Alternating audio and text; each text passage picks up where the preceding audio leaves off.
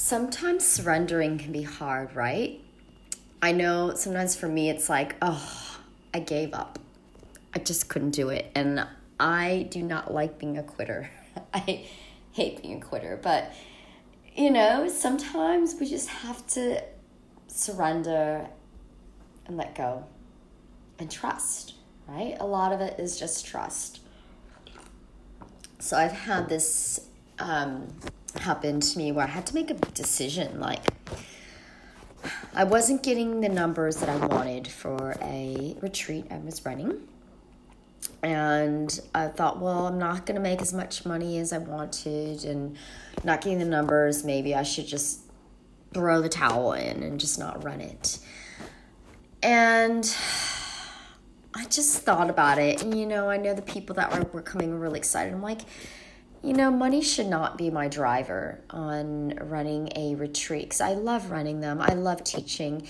And the reason why I teach is because I love it, you know, and I love that it brings me so much joy and happiness and it brings other people happiness as well. And I love it. So money shouldn't matter. So I decided just run it, just do it. It's okay if I'm not getting the numbers that I wanted. And I know it's hard because I thought maybe I'd change the dates because I was running it on Mother's Day weekend and a lot of people couldn't come because it's Mother's Day weekend. But anyways, I decided to do it anyways because you know I went with my my heart, my gut feeling, like just do it, and because I didn't want money to be my my motivator, my my drive, and when I made that leap and just said, okay, I'm just gonna dive right into it with an open heart and just whatever happens happens. It's just just amazing, you know, how I feel so much freer and so much like less anxious and it it, it doesn't matter, right? And the thing is is when we can surrender and let go,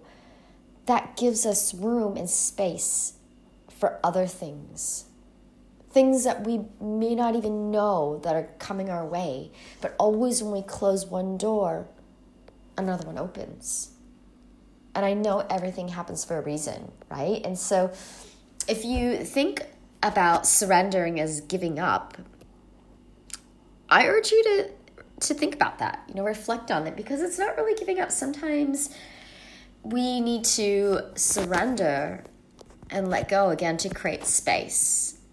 Space for something new, hold space for something else, space for something that we didn't even know that was there it's as I said, it's a hard thing to surrender because I'm one of those control freaks and I want everything to happen exactly as scheduled. You know, I'm super organized. I like a schedule. I like to tick off boxes. It's hard for me to to surrender, but um, you just feel so much better when you do. You feel that freedom, that space, and just yeah, what we want to feel inside. So just always, always make your decisions from your heart, right?